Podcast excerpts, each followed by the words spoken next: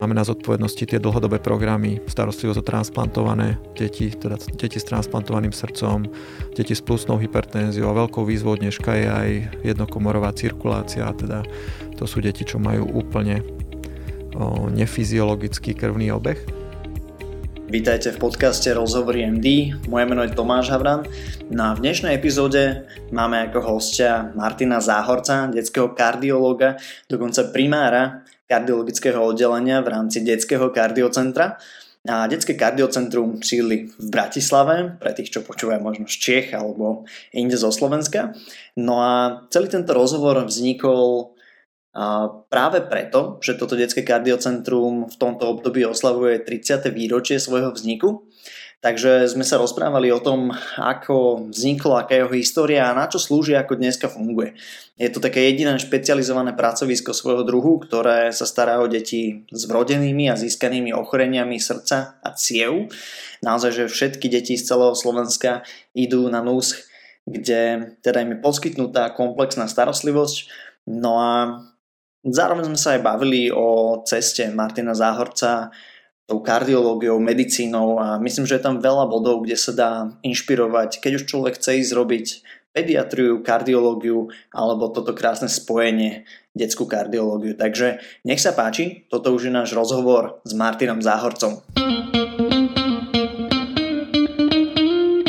Tak ako aj ostatné epizódy, aj túto vám prináša farmaceutická spoločnosť Krka Slovensko s motom Žiť zdravý život. Zdravím vás, vítajte v podcaste Rozhovory MD. Úplne na začiatok taká otvorená otázka, kto je Martin Záhorec? Veľmi pekne ďakujem za pozvanie, pekný deň. Ťažká otázka na začiatok. Každé ráno dávam zrkadle túto otázku. Tak myslím, že momentálne je to človek, ktorý je šťastný vo svojom živote, lebo má svoju rodinu, má blízkych priateľov a má prácu, ktorú miluje.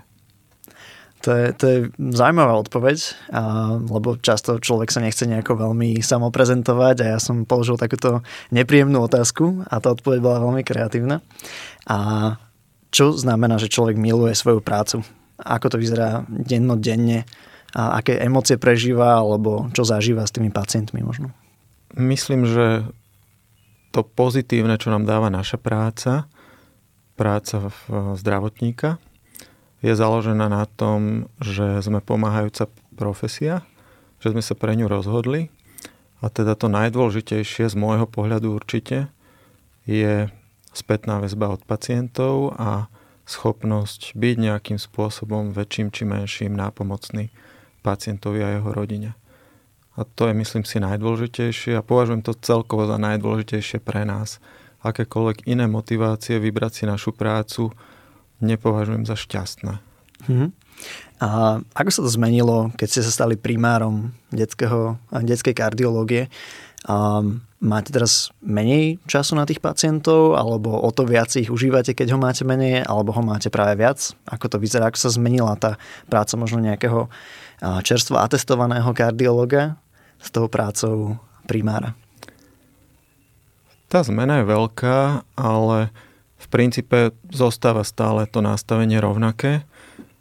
Ale je pravdou, že hm, tá pozícia hm, administratívna alebo tá administratívna stránka tej vedúcej pozície je istým spôsobom zaťažujúca a trošku odkláňajúca človeka, lekára od toho pacienta a od tej plne medicínskej náplne, ktorú asi väčšina z nás má hlavne tak nejako vo vienku a na zreteli.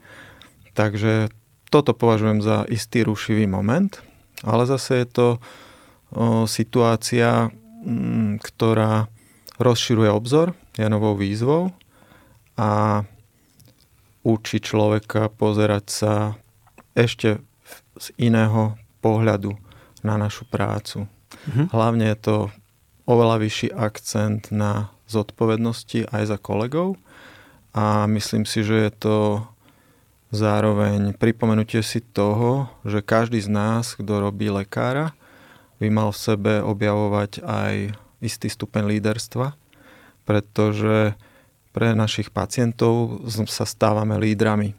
Nech sme akokoľvek v pozícii sekundárneho lekára alebo praktizujúceho medika, je veľmi dôležité, aby sme tú zodpovednosť za pacienta cítili od začiatku, aby sme sa ho snažili viesť v tom, čo nám prislúcha. A toto sa rozširuje, ako získavate tú zodpovednosť aj za kolegov a možno mladších kolegov.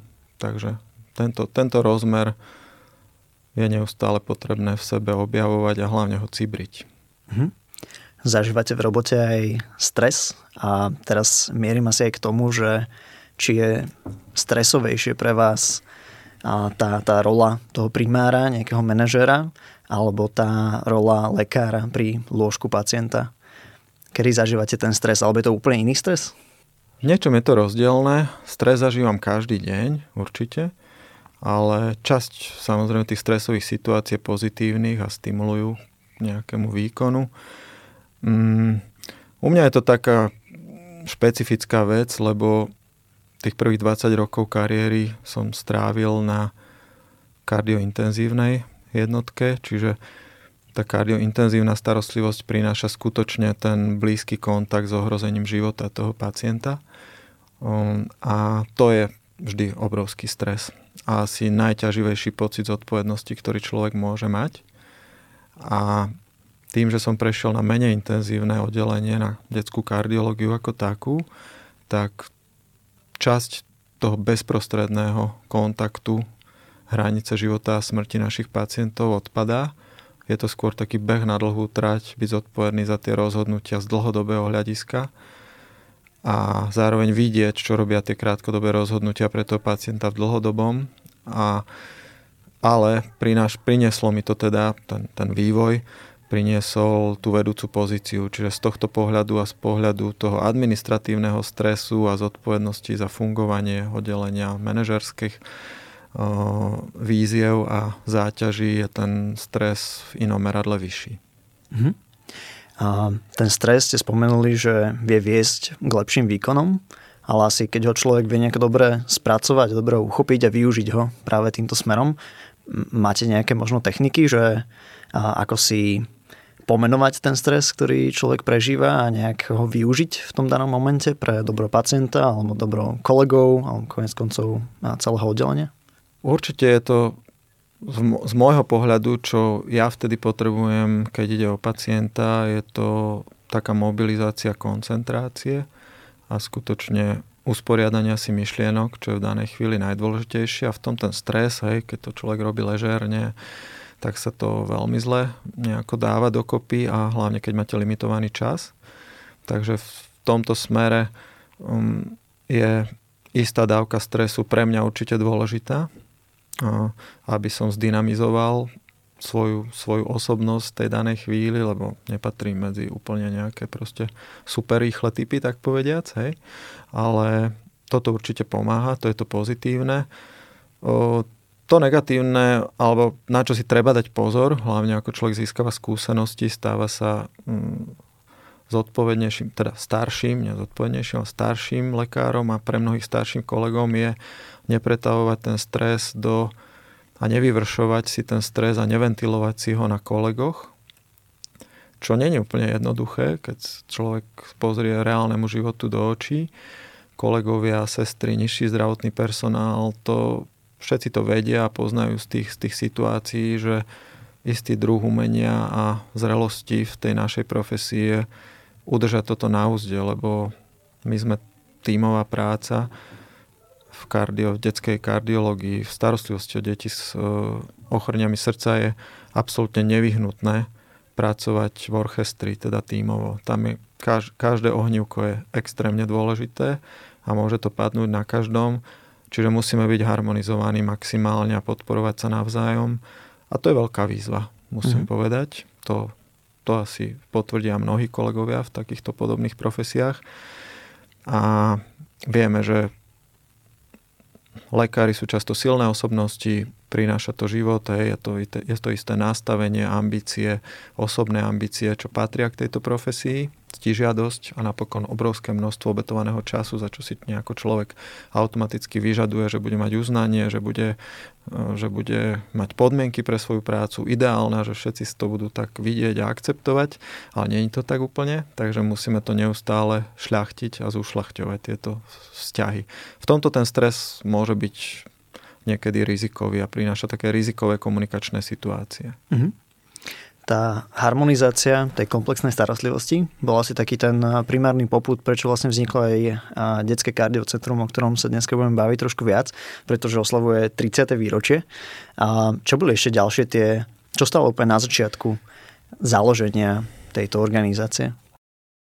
Tá genéza starostlivosti o deti s ochoreniami srdca je samozrejme ešte dlhodobejšia, siaha do Československa, do našej histórie. V podstate sa začalo kreovať v povojnových rokoch.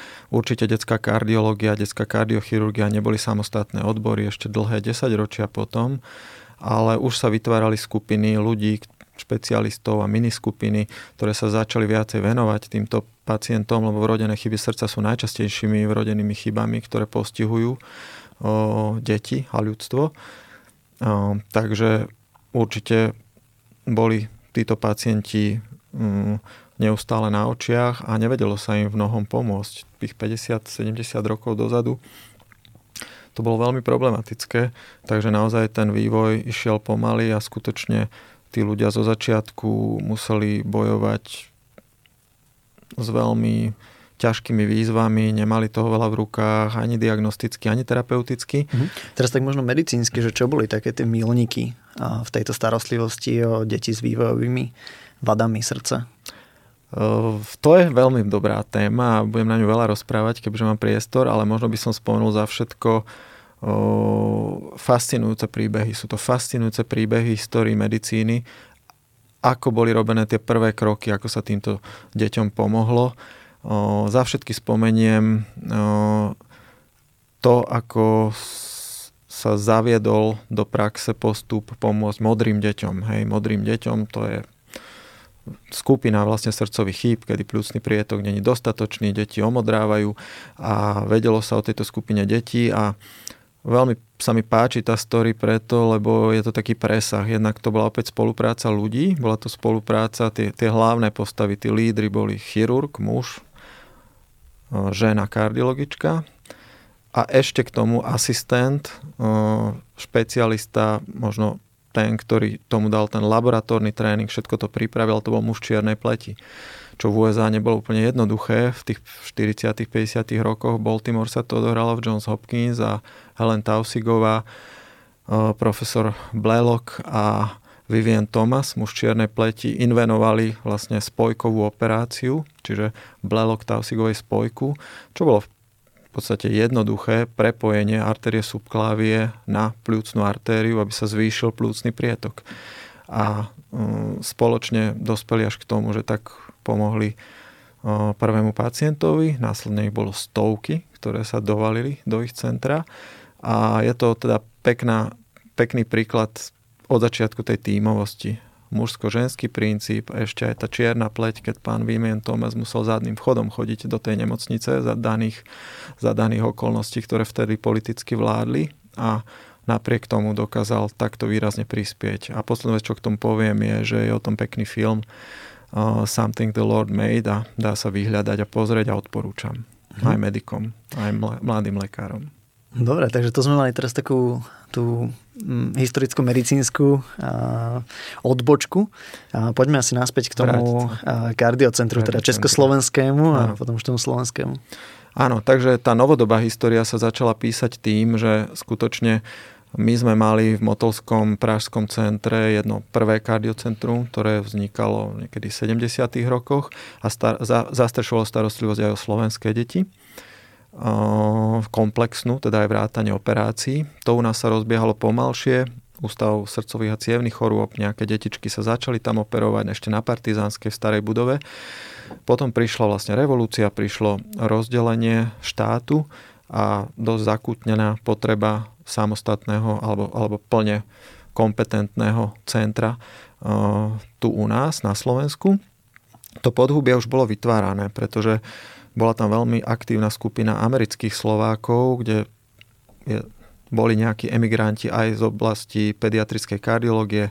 Pán doktor Meško, Formá negatív veľmi prispeli, hlavne pán doktor Meško v nejakej aj akvizícii zdrojov na úrovni amerických Slovákov, ale potom aj, aj, aj v rámci nejakej e, politickej podpory alebo lobbingu za to, aby pri vzniku detského kardiocentra sme dostali do Vienka ešte aj skvelý projekt, čo bol projekt Hope, ktorý priniesol amerických špecialistov k nám do Bratislavy, vyslovene také návštevy celého týmu, ktorý opakované návštevy, ktorí veľmi prispeli k tomu, aby sme tak nejako vystrelili v tej kvalite poskytovania starostlivosti týmto komplexným pacientom a dostali sa skutočne na veľmi slušnú úroveň a európsku úroveň už v 90. rokoch.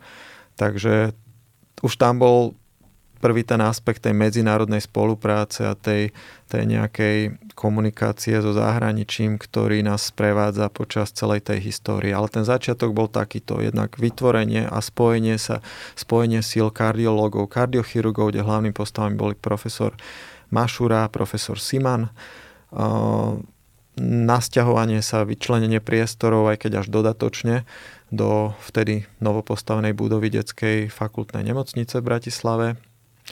A následne taká akcelerácia toho vývoja e, tou, tou spoluprácou s týmom z Harvardu, s bostonským týmom, čiže skutočne to pracovisko, kde ľudia skutočne prišli do Bratislavy, naši lekári, aj niektoré sestry mali možnosť ísť tam na stáže.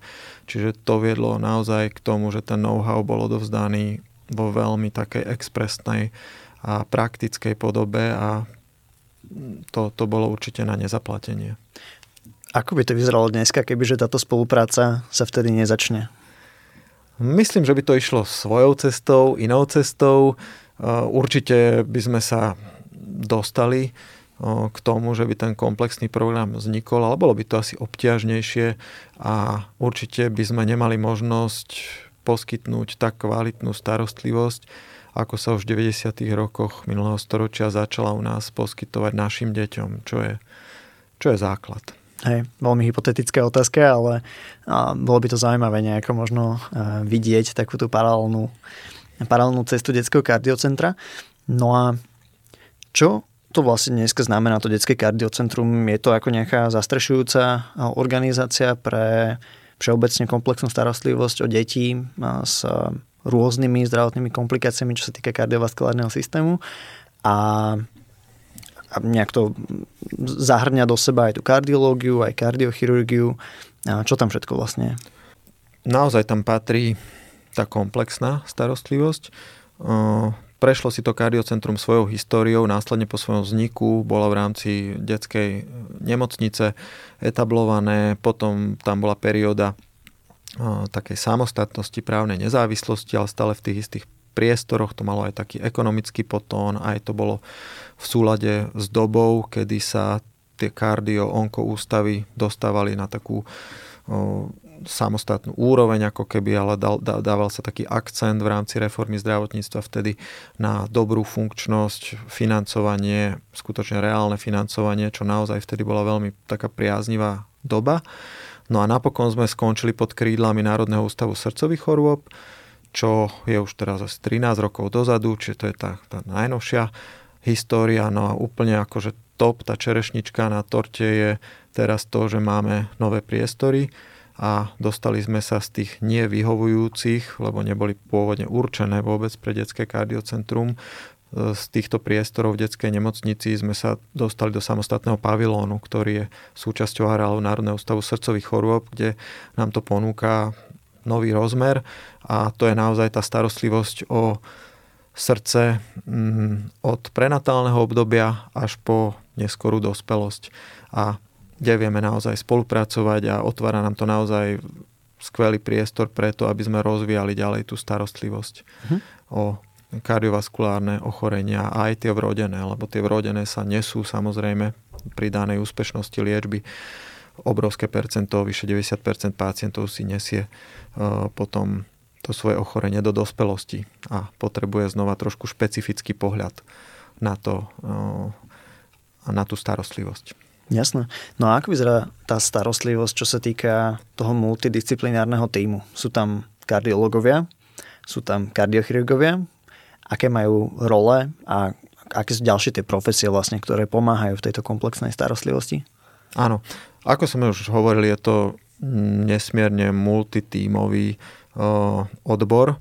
Ja to vždy porovnávam so svojou manželkou, ktorá je očiarka, ktorá si teda vie ako oftalmológ aj zdiagnostikovať pacienta, aj podať lokálnu anestézu, aj zoperovať, aj potom odsledovať, čiže je menej závislá na veľkom počte ďalších členov týmu, tak to určite neplatí u nás a určite gro tých ochorení v súčasnosti podstupuje intervenciu, ktorá je často kardiochirurgická, ale aj kardiológovia a intervenční kardiológovia majú množstvo procedúr a efektívnych terapeutických zákrokov, ktoré poskytujú našim pacientom, čiže intervenčná kardiológia je ďalší veľmi progredujúci, progresívny odbor v modernej kardiológii Máme tu um, arytmologov, čiže subšpecializácie kardiológie, ako je arytmológia, ako je kardiointenzívna starostlivosť,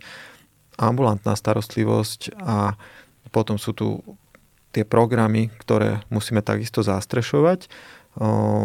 Ďalšie veľmi dôležité Odbory, ktoré musím spomenúť, sú anesteziológovia intenzivisti, hlavne teda anesteziológovia, ktorí nemajú úplne to kardiologické vzdelanie, ale sú extrémne dôležití v našom týme. A samozrejme nesmiem zabudnúť na ošetrovateľskú starostlivosť. Sestry strávia s našimi pacientami najviac času pri lôžku a v tej nemocničnej starostlivosti sú extrémne dôležité.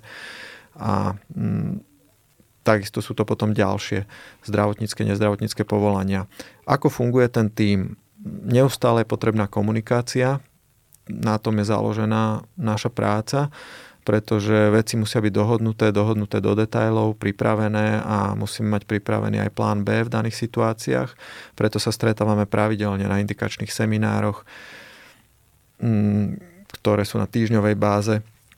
Pripravujeme plány pre našich pacientov a v podstate denne sa stretávame, aby sme si dávali aktuálne informácie o tom, čo sa u nás deje. Čiže tá nemocničná kardiologická, kardiochirurgická starostlivosť je veľmi, veľmi taká dynamická a intenzívna. Mm-hmm. Ja si ešte pamätám, ako študent som spolupracoval s Peťom Olejníkom na nejakých vedecko-výskumných aktivitách a pamätám si, že on bol stále nejako v komunikácii s detskou nemocnicou vo Filadelfii a furt mi hovoril, že ide do Filadelfie, prichádzajú lekári z Filadelfie, tak toto je nejaká špeciálna bilaterálna spolupráca, kde vlastne sa vzdelávajú ich lekári, naši lekári, vymieňajú si nejaké poznatky. Je to, je to taká štandardná vec, čo, čo tu na Slovensku máme? Alebo, lebo štandardne som sa s tým nestretol, že by teda boli nejaké veľmi takéto zaužívané vzťahy. Eh, je to výnimočná, eh, výnimočná spolupráca, na ktorú sme hrdí. Eh, musím povedať, že určite existuje na množstve iných úrovní a odborov tá medzinárodná spolupráca, ktorá je dnes úplnou samozrejmosťou v medicíne. A to bož, keď máme pracoviska, ktoré sú vysoko špecializované a tak povedať monopolné, čo je náš prípad, že my nemáme tých partnerov doma a nemôžeme nejako šérovať skúsenosti, navzájom sa obohacovať, lebo v tej nemocničnej kardio kardiologickej a kardiochirurgickej starostlivosti sme tu jediní, takže sme na to viac menej odkázaní a odsúdení, ale ako som už spomínal v tej historickej vložke, my to máme tak nejako vo vienku a konkrétne nejako to nás nasmerovalo vo veľkej miere aj s tou, s tou Amerikou a USA. Práve jeden z fellowov, ktorý tu bol z Bostonu, v danom období 92-94 sa stal vedúcou osobnosťou svetovej kardiológie, profesor Vernovský, ktorý potom prešiel do Filadelfie. Vznikli nové väzby, kontakty, ďalšie utúžené ešte ďalšími niektorými akciami. No a momentálne sme naozaj radi, že spolupracujeme na viacerých úrovniach.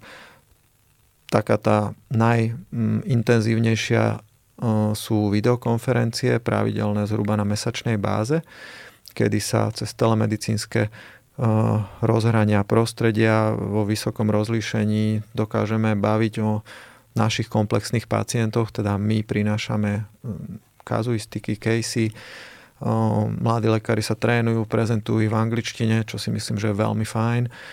A zároveň prezentujeme imaging, zobrazovacie metódy a diskutujeme o tom, ktorý typ intervencie alebo aký, aký, aký ďalší postup v liečbe by bol optimálny. Treba povedať, že Filadelfia, detská nemocnica vo Filadelfii je najstaršou severoamerickou nemocnicou detskou a má veľkú tradíciu v kardioprograme, je jedným z lídrov a tým pádom majú obrovský záber, majú väčšie množstvo pacientov, veľkú expertízu, sú trendsettermi v mnohých subšpecializáciách, oblastiach, prinášajú inováciu, čiže je vždy veľmi obohacujúce sa inšpirovať takýmito ľuďmi. Čiže úplne za rovnocené partnerstvo sa v tomto nemôžeme vyhlásiť, ale zase tiež nemáme nejaké nízke sebavedomie pri tom, keď preberáme tých pacientov, máme možnosti tým našim deťom naozaj poskytnúť starostlivosť na úrovni súčasnej vedy, ale myslím si, že v dnešnej dobe by sa nikto nemal hábiť za to spýtať sa na druhý názor a že je to úplná súčasť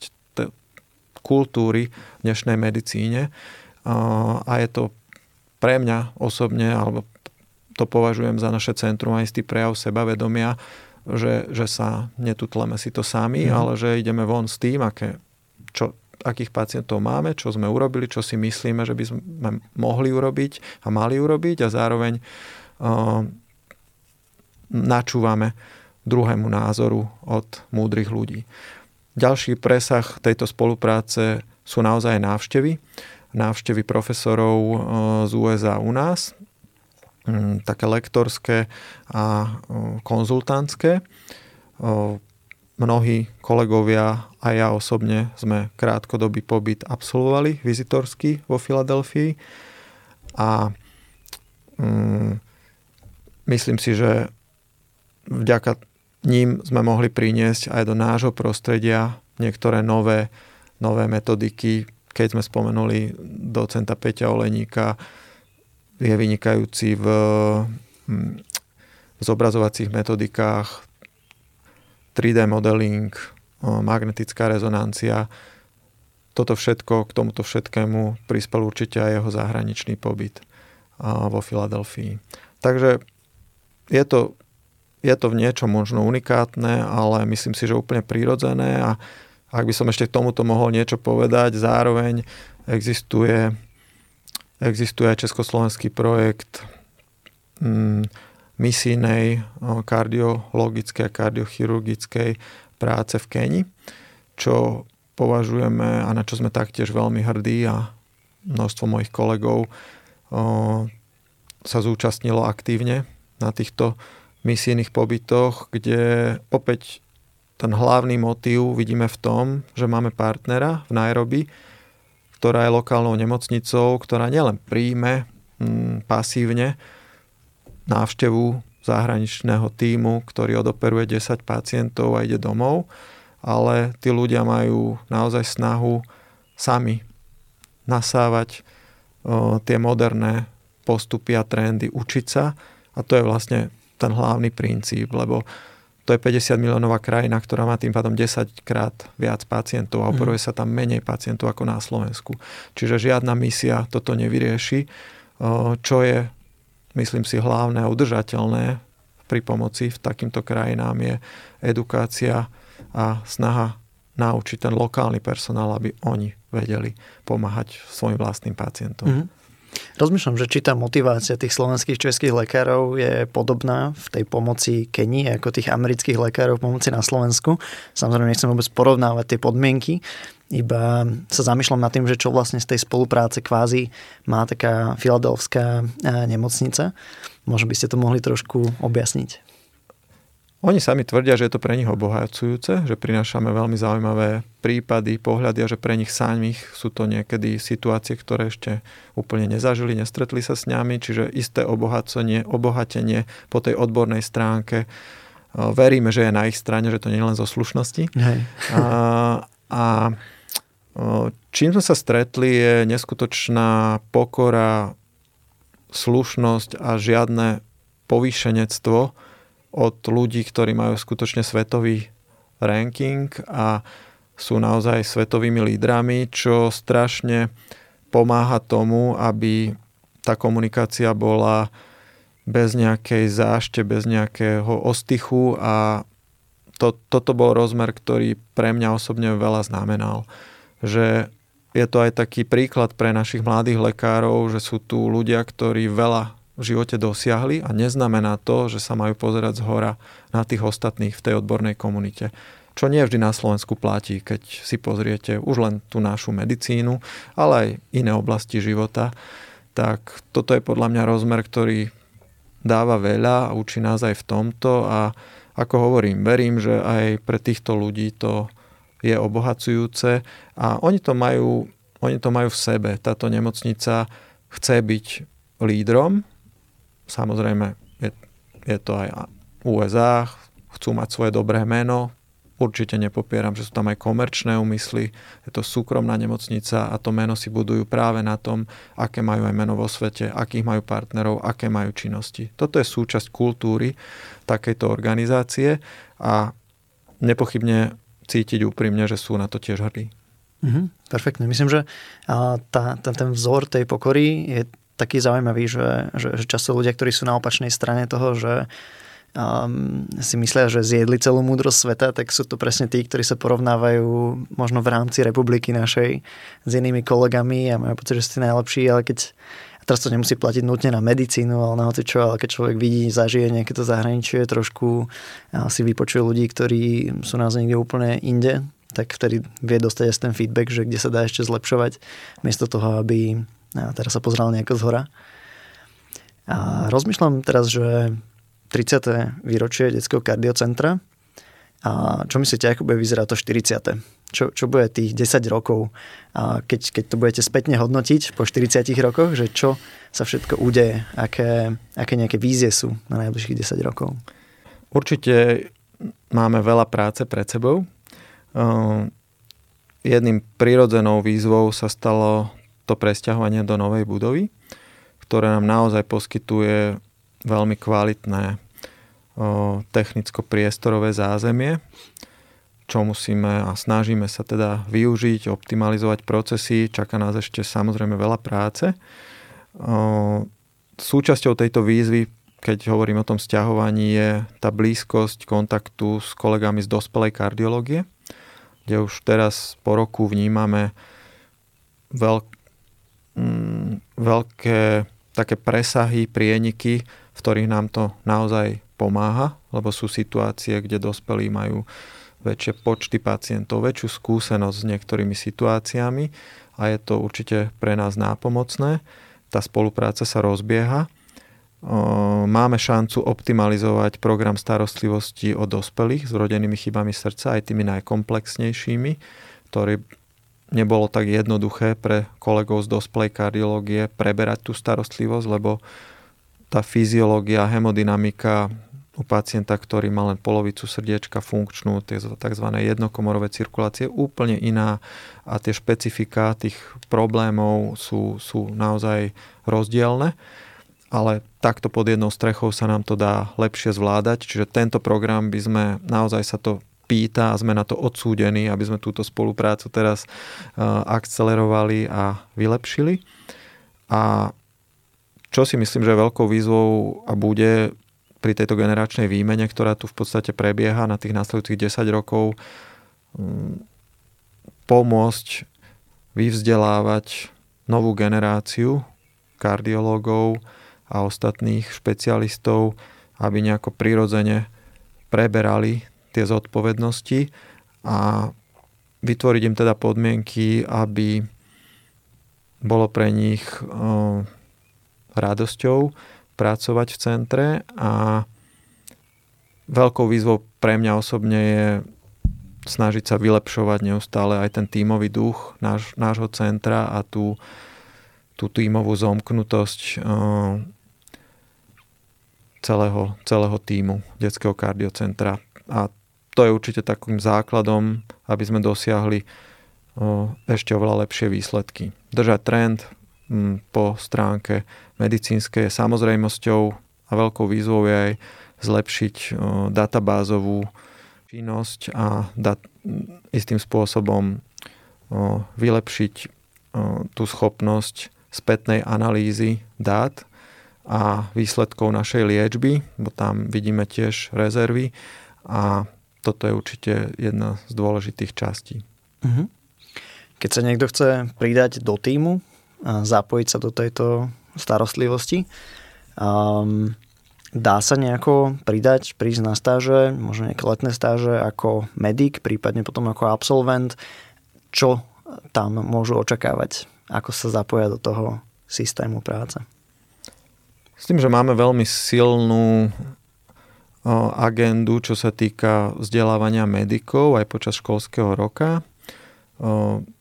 Medici našej tej, tej lekárskej fakulty teda UK si prejdú tými týždňovými pobytmi v tom poslednom ročníku pred, pred e, štátnicou z pediatrie a myslím si, že tento program je týmom kolegov, ktorí zastrešujú výučbu veľmi dobre, veľmi dobre e, zabezpečený.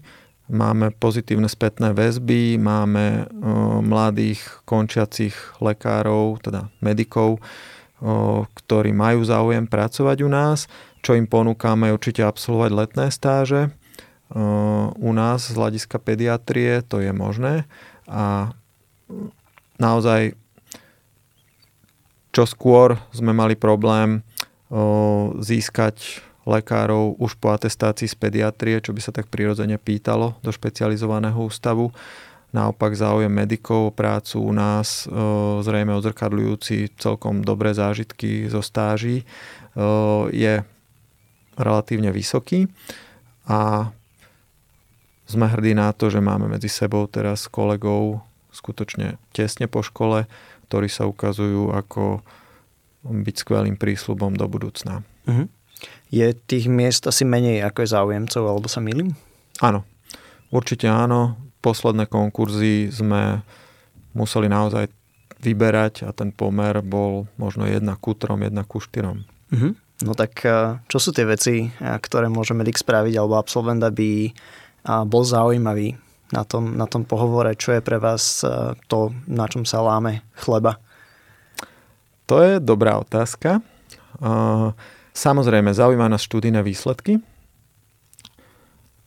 Veľmi dôležitá, veľmi dôležitá je osobnosť človeka, ktorý sa uchádza.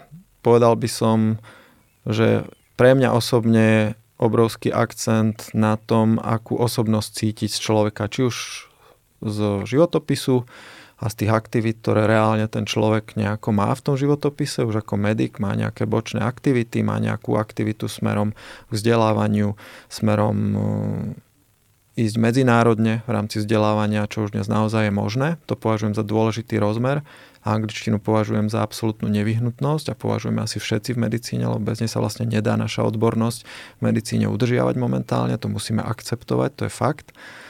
A čo sa týka tej osobnosti, veľmi preferujeme tímovosť a schopnosť naozaj rozmýšľať alebo, alebo nejakým spôsobom vycítiť z toho človeka, že nie je tvrdo zameraný len na svoj individuálny prospech a kariéru, čo je samozrejme ťažké a nedá sa to úplne na 100% pri nejakom pohovore 30 minútovom, ale nejaké indície sa dajú zachytiť. A taká nejaká ľudská pokora mm, a schopnosť pracovať v týme a ešte by som povedal, že hovorím teraz za seba, že čo vyhľadávam ja osobne v ľuďoch, ktorí majú záujem o takúto prácu, je cítiť, že je to pre nich istý stupeň poslania. Že nie sú vypočítaví v tom, že je to nejaká práca, ktorá má nejakú pracovnú dobu a je tam nejaký nárok na plát a na neviem, neviem aké všetky nároky zo zákonníka práce. Toto proste toto potrebujem cítiť u tých ľudí. Lebo myslím si, že je to podmienka byť dobrým lekárom, aspoň dobrým lekárom na klinickom pracovisku na nemocničnej úrovni. Čiže buď nech idú all in, alebo nech, áno, áno. nech idú robiť radšej niečo My rovno vystriháme, že proste pracovná doba sa nevždy dá dodržať lebo to tak je, lebo pacienti nechodia podľa pracovnej doby a nemajú sa hm, podľa pracovnej doby. A že je treba veľa nadpráce na to, aby, aby sme dosiahli istú odbornú úroveň, my všetci. A v podstate nepoznám úspešného a dobrého lekára, ktorý, neobetoval, ktorý by neobetoval svoje práci čosi aj zo svojho osobného voľna, súkromia alebo akokoľvek. Nedá sa to proste úplne oddeliť. Uh-huh. Aj keď je dôležité mať očistné mechanizmy. To zase jednoznačne platí. Hej. Takže takto nejak sa človek dostane eh, k práci v detskom kardiocentre. Um, aký, aký, aká bola tá vaša cesta? Uh, aké boli možno také milníky na tej ceste od uh, absolventa lekárskej, lekárskej fakulty po atestovaného pediatra, kardiológa, intervenčnú uh, kardiológiu, teda intenzívnu, pardon. Intenzívnu. A až k primárovi. Aké boli tie, tie, tie veci, ktoré naozaj určili nejako túto cestu? Určite toho primára by som nedával akože nejaký je to milník, že kde sa dostanete a určite na to človek nesmie myslieť. To považujem za úplne nejaké, nejaké pomílené, že keď si niekto povie, že ja chcem byť niekedy primárom a myslím si, že to není správne takto rozmýšľať u nás v našej, v našej branži. Že je to proste o tom, že chceme byť dobrým lekárom. U mňa to začalo niekde, hej, teraz ideme si vyberať školu, maturita, ja som to moc neriešil, Žil som takým bestarostným životom, plným športových aktivít a keď som si začal, musel som si vedieť predstaviť, že čo vlastne budem robiť. Keď som si vyberal tú školu po gymnáziu, tak pri medicíne som si vedel predstaviť, čo budem robiť, že čo je náplňou. Pri iných som mal problémy a nemal som lekárov v rodine a tak, takže skôr to bolo také rozmýšľanie. Potom ďalší milník počas štúdia. Trénoval som deti, tenis. Pocítil som takú nejakú blízkosť k tomu, že tá komunikácia s deťmi a je, je v niečom pre mňa ľahšia, príjemnejšia, že mi to vyhovuje pracovať s deťmi. O, taká tá úprimnosť, bezprostrednosť a nekomplikovanosť, dá sa povedať, ma viedla k tomu, že chcem pracovať s deťmi. No a potom sú to také tie detaily a náhody, ktoré sú akože mm, môj otec bol proste mal kontakt na profesora Simana, alebo bol spolužiak jeho sestry z Horehronia, takže som mal možnosť tam ísť sa pozrieť ako medic. Už po maturite som sa bol pozrieť o, vlastne na tú kardiochirurgickú sálu a robil tam mesiac ako sanitár ešte pred medicínou a potom som tak nejak zostal v tomto o, kontakte, čiže to kardiocentrum som tak nejak mal možnosť zachytiť a sledovať, že existuje. A napokon ten rozmer, že som neobjavil v sebe ten potenciál byť chirurgom a zároveň som nechcel mať prácu úplne, že vypisovať a rozmýšľať a nič také akčnejšie nerobiť, tak to ma zase viedlo k tej kardiointenzívnej starostlivosti. Čiže takto nejak, keď sa to všetko sklobilo, mal som to šťastie, že som mal možnosť vlastne začať tú svoju odbornú prax na oddelení intenzívnej medicíny detského kardiocentra. No a tam som získaval skúsenosti, samozrejme vzdelávanie, pediatria, potom atestácia z detskej kardiológie.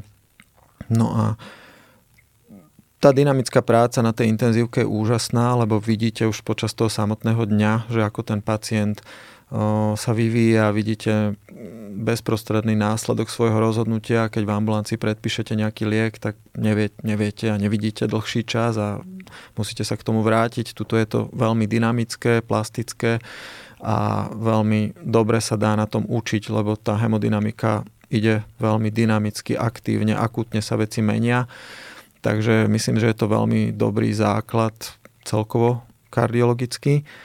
A mal som šťastie na kolegov, výborný tím na tomto oddelení a následne som tak, samozrejme, je to spojené aj s nejakou záťažou, ktorú človek pociťuje, lebo dostal som sa v pozícii nejakých príslužieb, teraz ste na telefóne, riešite tie kritické momenty. Zároveň ako keby mi začalo trošku aj chýbať to, že ja tých pacientov vidím v limitovanom časovom okne toho, tej ich choroby, ale neviem, ako presne to bolo predtým a hlavne ako to bude následne, či už po komplikovanom priebehu a tak, čo začalo ma viac lákať aj tá, taká tá celková kardiologická starostlivosť a dostal som sa teda k nejakým ambulantným hodinám a sledovaniu tých pacientov a napokon som skončil na tom kardiologickom oddelení, kde máme naozaj na zodpovednosti syntetizovať všetky nálezy, všetky vyšetrenia, všetky, celý, celý ten priebeh toho pacienta, informácie od rodičov a rozhodovať sa o tom, čo je pre toto dieťa najdôležitejšie pre daného pacienta, ako či ho smerovať k chirurgii. A napokon máme na zodpovednosti tie dlhodobé programy, starostlivosť o transplantované deti, teda deti s transplantovaným srdcom, deti s plusnou hypertenziou a veľkou výzvou dneška je aj jednokomorová cirkulácia, teda to sú deti, čo majú úplne o, nefyziologický krvný obeh, ktorý prináša množstvo špecifických situácií, ktoré sa učíme spoznávať a čo najlepšie k ním pristupovať. Takže asi tak by som popísal tú moju genézu, kde som sa teraz ocitol. Tak to je presne jedna z tých ciest, ako sa asi dá, nie že dostať, ale teda prejsť tou kardiológiou a ďalej kráčať. A pre každého to bude určite nejaký ďalší súbor z hôd, okolností a, a náhod a nejakých náhodných kontaktov, možno nejakej vedeckej práce niekde, kde človek spozná niekoho z detského kardiocentra alebo pôjde sa pozrieť na stáž, zase takto môže spoznať a, a už sa to nejako vykryštalizuje. No, ďakujem veľmi pekne za ten rozhovor, za to, že ste nám trošku priniesli vlastne ten príbeh detského kardiocentra, ako to tu vyzeralo a ako to, ako to vyzerá, ako to bude vyzerať o tých, o tých 10 rokov. No a poďme ešte na krátke otázky, ktoré tu máme, tak ako pre každého hostia. A tou prvou je, že ako knižku by ste odporúčili prečítať medikom, medičkám. Um, akú knižku, tak v dnešnej dobe by som asi spomenul Hľadanie zmyslu života od Viktora Frankla. Má to viac takých rozmerov pre mňa, prečo si ho nejako pripomínam. O, jednak, samozrejme, bol to lekár, psychiatr, veľmi úspešný. Založil školu logoterapie, tretiu viedenskú psychiatrickú školu a je tam obrovský ľudský rozmer. To považujem dnes za veľmi dôležité, aby človek o, naozaj s výbavou ľudskosti a empatie išiel do týchto pomáhajúcich profesí v dnešnej dobe obrovského množstva dát, obrovskej náročnosti na inteligenciu a schopnosť a kapacitu mozgovú človeka o, syntetizovať všetky nové informácie v medicíne nesmieme zabúdať, že toto žiadny robot nikdy nenahradí. Ten ľudský rozmer a tú potrebu nadviazať s pacientom väzbu a byť pre neho ľudskou oporou. Hovorím to preto, že on napísal túto knihu necelý rok po návrate z koncentračného tábora, kde vlastne vypichol, že práve ľudia, ktorí majú ten duchovný svet bohatý, sa vedeli o čo si oprieť a vedeli sa nejako vyrovnávať s tými extrémnymi situáciami.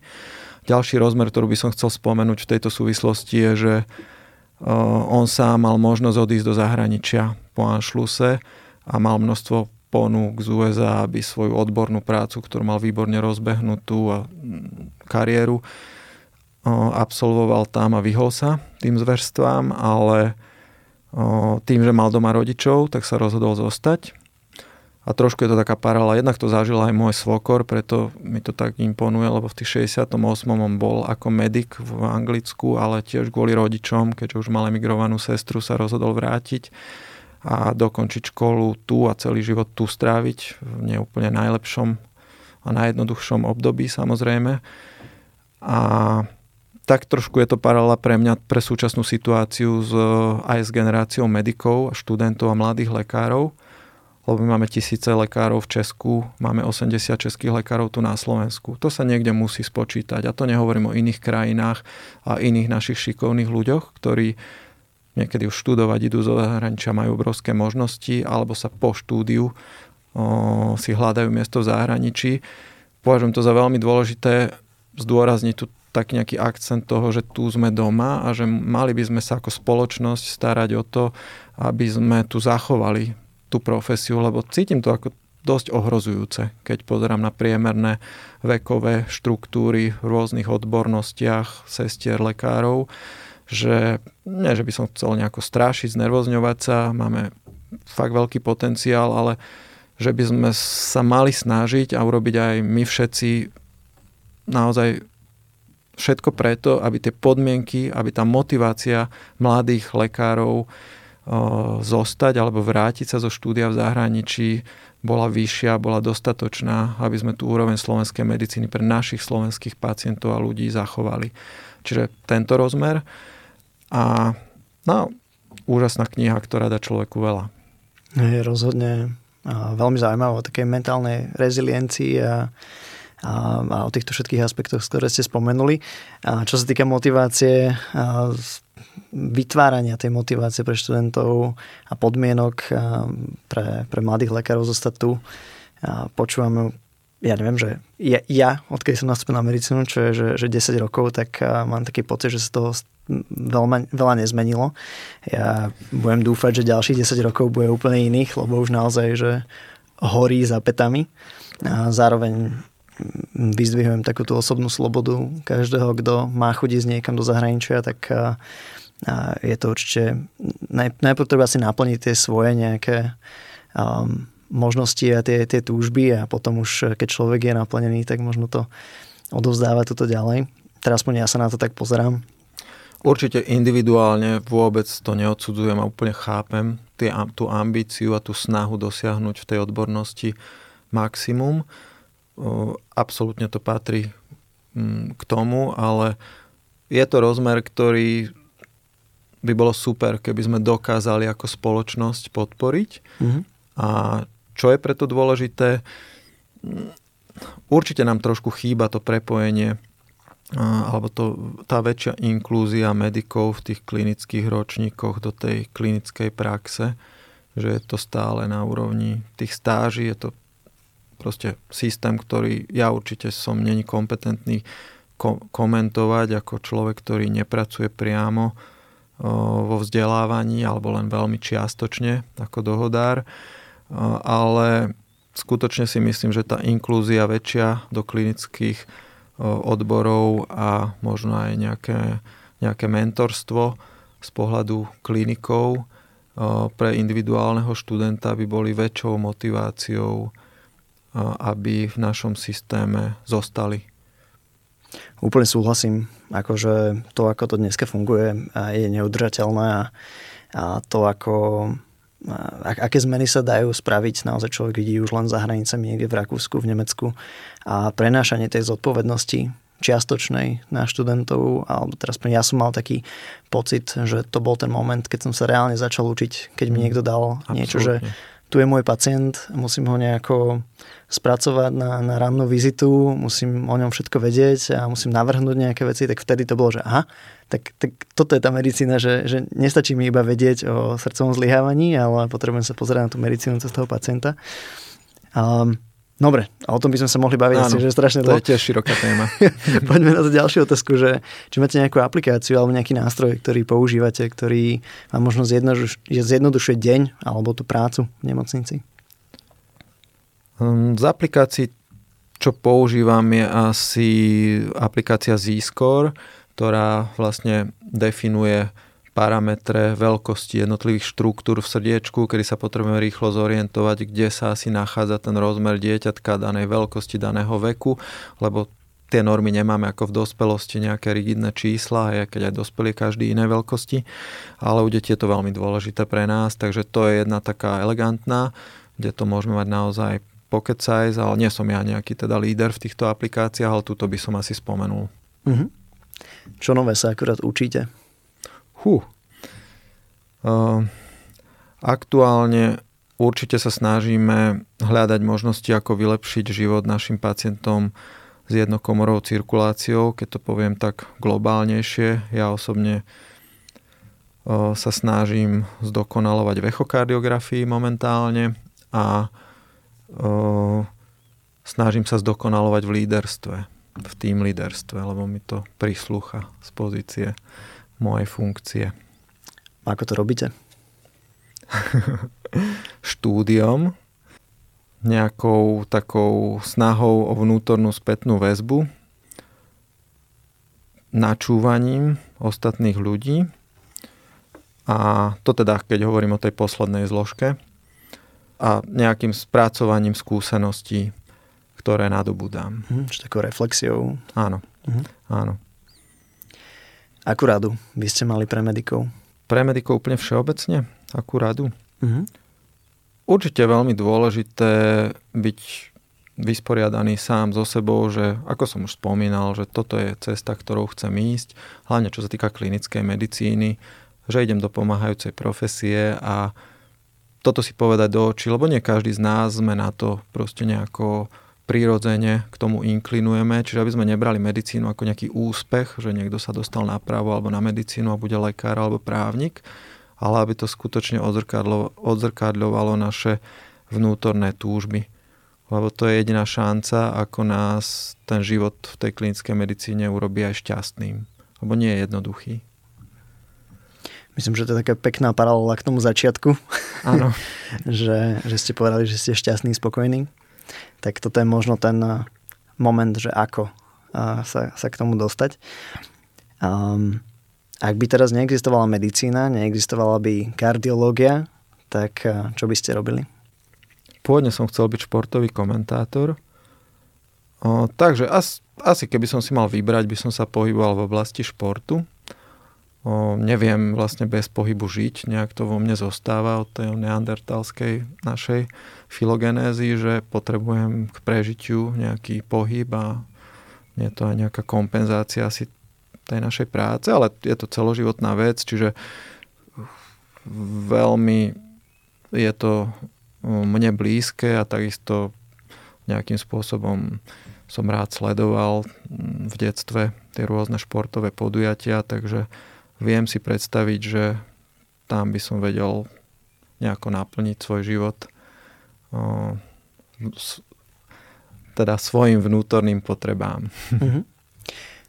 Ešte teraz e, máte možno možnosť e, posunúť medikov niekde sledovať detské kardiocentrum alebo nejaké aktivity, ktoré robíte v rámci NUSCHu, tak e, čo by to bolo? Kam by mohli zavítať, či už na nejaké webové stránky alebo na sociálne siete? Momentálne je určite môže na našej webovej stránke získať nejaké základné informácie. Nemôžem povedať, že by sme tam poskytovali nejako veľa aktuálne atraktívneho obsahu pre medikov, ale určite toto čiastočne alebo úplne kryje stránka pod fakultou lekárskou Univerzity Komenského, kde kolegovia majú aj študijné materiály, majú, majú k dispozícii pre medikov všetko to, čo k vzdelávaniu v, tej, v, tomto, v tejto našej oblasti existuje. Veľmi agilnou súčasťou kardiocentra je nadácia detského kardiocentra, kde takisto na facebookovej stránke a na stránke nadácie je možné spoznať množstvo projektov, ktorým sa nadácia venuje v, v spolupráci. S detským kardiocentrom. Vydáva aj časopis dokonca, ten je dostupný hlavne v útrobách nášho centra a ten je naozaj, kto má záujem, stačí prísť okolo a tam sa dá veľa zaujímavých informácií načerpať tiež eh, zo života detského kardiocentra. Takže asi, asi takto. Tak ďakujem veľmi pekne. Naozaj to bol eh, veľmi obsažný rozhovor, v ktorom sa skrýva mnoho rád pre medikov. Takže ďakujem veľmi pekne, že ste prišli a že sme sa mohli porozprávať. Ďakujem aj ja veľmi pekne za pozvanie. Bolo mi potešením. Práve ste dopočúvali rozhovor s Martinom Záhorcom a ak sa vám páčil, budeme veľmi radi, ako posuniete nejakým svojim spolužiakom, kamošom, známym, možno práve im to dodá tú potrebnú inšpiráciu. Takže ďakujeme, že nás počúvate a počujeme sa opäť ďalší týždeň.